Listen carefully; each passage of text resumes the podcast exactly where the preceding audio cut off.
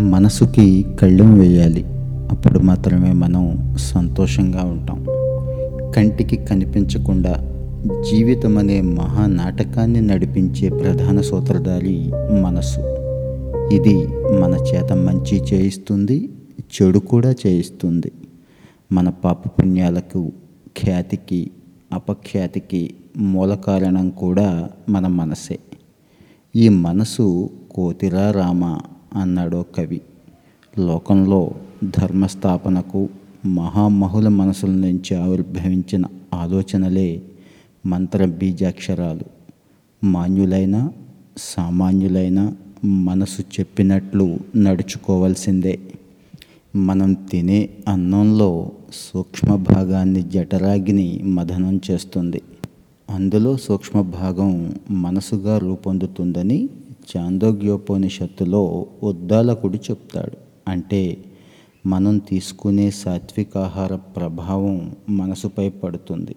అందుకే మనసుకి కళ్ళెం వేయాలి. ఇక్కడ ఆహారం కూడా ప్రధానమైన పాత్ర వహిస్తుంది. మనసుని నియంత్రించాలి.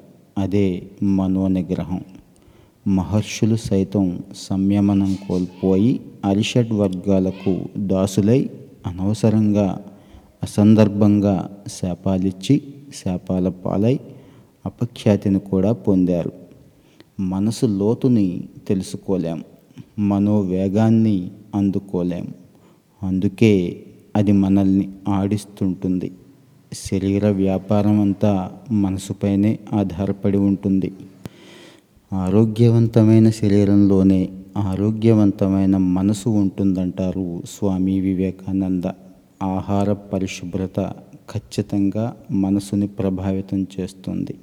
బాహ్య పరిశుభ్రతతో పాటు మనసులోని క్లేశాలను లోపాలను మాలిన్యాలను తొలగించుకొని మనోశుభ్రతను కూడా పాటించాలంటాడు బుద్ధ భగవానుడు.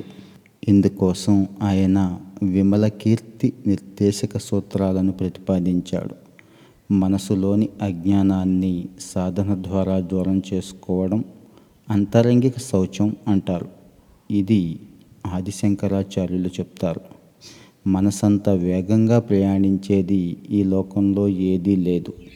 దాని వేగానికి బుద్ధి కళ్ళం వేయగలదు బుద్ధి అనేది మెదడు నుంచే పుడుతుంది. మనసు బుద్ధి అదుపులో ఉన్నంత వరకు దుర్మార్గానికైతే పాల్పడదు. మనసుకి బుద్ధే తల్లి తండ్రి గురువు దైవం అన్నీ. జ్ఞాన తపస్సుతో మనసును పవిత్రంగా పరిశుద్ధంగా ఉంచుకోవటం సాధ్యమవుతుంది. మనిషి మనసే మిత్రుడుగాను శత్రువుగాను కూడా పనిచేస్తుంది. భగవద్గీత ఈ అంశాన్ని చాలా చక్కగా చెప్తుంది. స్వీయ నియంత్రణకు అడ్డుపడే ఆలోచనలు ఎప్పటికప్పుడు తొలగించుకోవాలని పతంజలి యోగశాస్త్రం చెప్తుంది. మందర మాటలకు కైక మనసు మారి పెడదారిన పడిపోయింది. కర్ణశకునుల మాటల దుష్ప్రభావం దుర్యోధనుడి మీద పడటంతో పతనమైపోయాడు.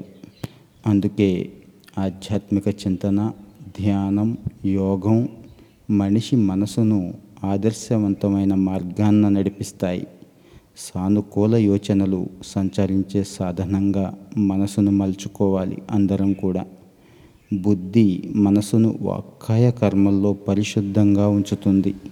తనను తాను ఉద్ధరించుకునేందుకు ఉపయోగపడే మనసు బుద్ధి చేసే మార్గనిర్దేశనాన్ని సద్వినియోగపరచుకోవాలి.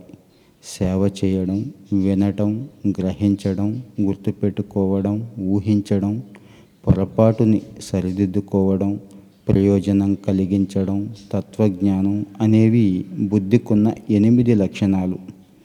ఈ లక్షణాలు మానవుణ్ణి మహోన్నతుడిగా కీర్తి శిఖరాల మీద కూర్చోబెడతాయి. ఇవే అద్వైత మార్గాన మనిషిని నడిపిస్తాయి. అహం బ్రహ్మాస్మికి గల భాష్యాన్ని అందిస్తాయి. ఇది గ్రహించిన మనిషి మనసు తామరాకు మీద నీటి బొట్టవుతుంది. స్వచ్ఛమైన స్ఫటికమవుతుంది. సాన సానపట్టిన వజ్రమవుతుంది. ఇదంతా మనసుకు వేసే కళ్ళెం మీదే ఆధారపడి ఉంటుంది.